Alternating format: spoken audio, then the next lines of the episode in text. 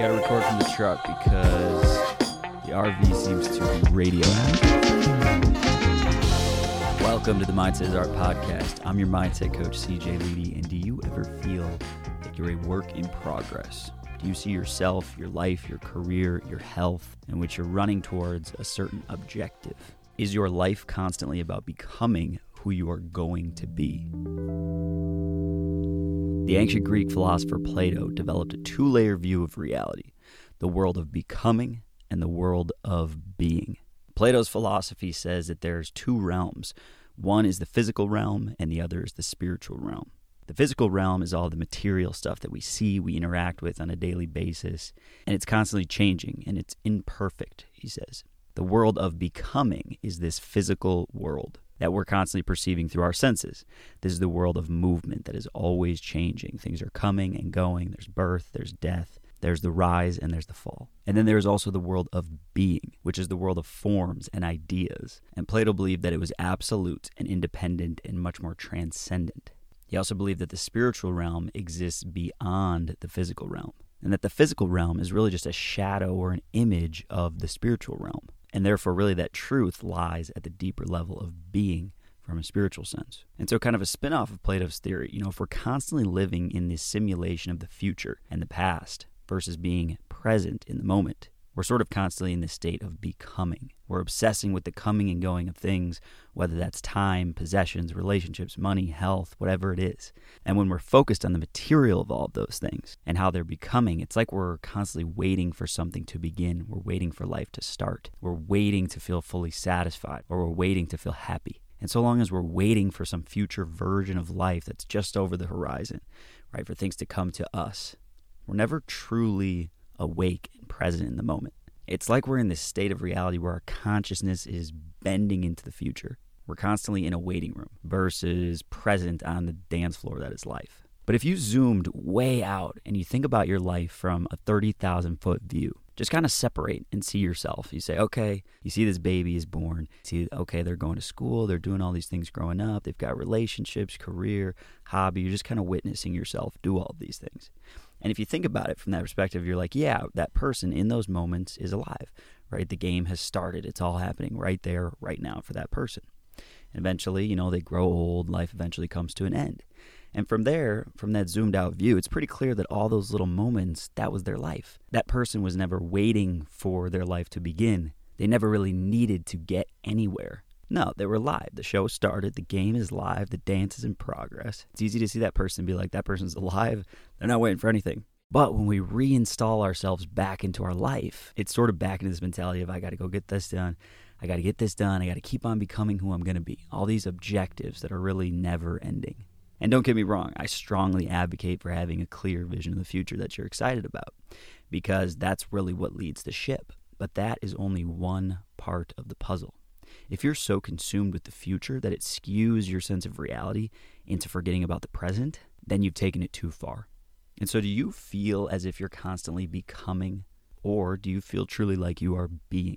And this is really not a knock on ambition. In fact, as we're going to learn shortly, shifting from a state of becoming to actually just being will actually give you more power to live a more fulfilled and successful life the Buddhist perspective has a really interesting view on what's at the root of constantly being in a state of becoming. According to Buddha, the basic cause of suffering is the attachment to desire to have and the desire not to have.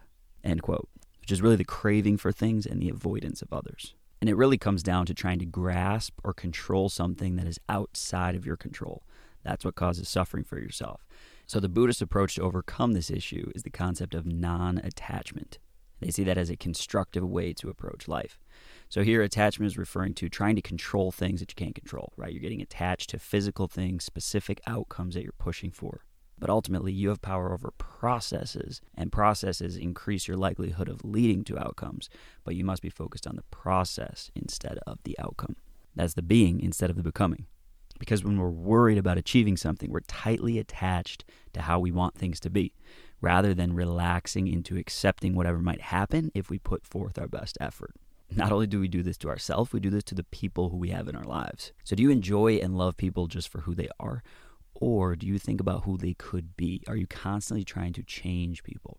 You know, when we're frustrated with somebody, it's because we're attached to how we want them to be rather than accepting and appreciating them for who they are. And it's easy to say, hey, screw all that. I like being attached to outcomes because I'm a successful motherfucker and that's what makes me happy.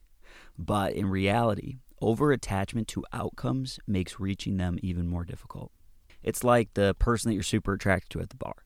The reality is, whether you like to admit it or not, you're more likely to approach somebody who's less attractive. Why? Because there's less to lose. The more you want something, the more danger that surrounds it, and the greater your fear of loss becomes. And what happens? That causes the mind to shut down. The mind moves away from the fear and backs into comfort. So, as that fear of loss and disappointment increases around the things that you want, the more you're likely to move away from those to avoid that potential pain the pain of rejection, the pain of realizing that you're not adequate, whatever it might be. And it's the same thing in your work. If you're too attached to the outcome, some successful goal, at times you will subconsciously avoid moving towards it out of fear of loss or failure. So, by giving up attachment to the outcome and just being present in the experience, we start gaining the power over that portion of our mind. And there have been many studies on this as it relates to goal setting. And right now, we're still working our way out of January, depending on when you're listening to this. The beginning of the year is a great time to think about this concept because quite often at the beginning of the year, we set goals, we're very objective oriented. But what has been found is that process oriented goals are more effective than outcome oriented goals. In 1989, Taylor and Schneider put together a handful of studies which focused on success as it relates to the way you're thinking about what you're trying to achieve. And what they found is that having process oriented goals were much better for learning and for successful completion of the objective. There was also a follow up study done where they took 76 college students that were just starting beginners level tennis classes. They split them up into three groups. One was focused on process oriented goals, the other was focused on outcome oriented goals, and the other one was a control. And what they found is that the kids who were focused on the process oriented goals had quicker learning and better outcomes. So, focusing on the process, focusing on the moment, has been shown to increase learning speed and goal attainment. And deeper than that, your quality of life and your emotional makeup improves when you're really connected to the process and to the state of being. No surprise, if you feel alive, your life is going to feel better. So, are you always pushing towards something? Do you feel like you're always in this process of becoming? And if you are, and if you do, do you think you will ever reach the feeling of, ah, I finally made it? And be honest with yourself. As you look back at your life and all of the other things that you've done, did you ever think before that once I get this job, then I will feel X? Once I'm in this relationship, then I will feel Y?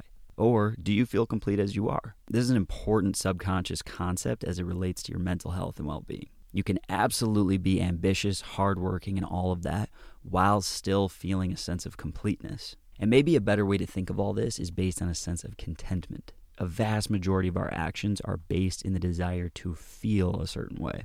And when we realize that most of what we're seeking is actually the feeling of contentment, that can change everything for you, right? When you're saying, well, once I have this much money in the bank, then I'll be content.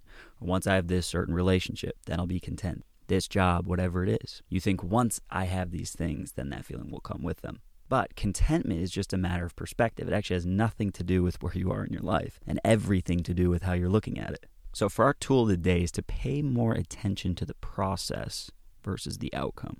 You want to know where you're going. That is great and important, but be present in the journey.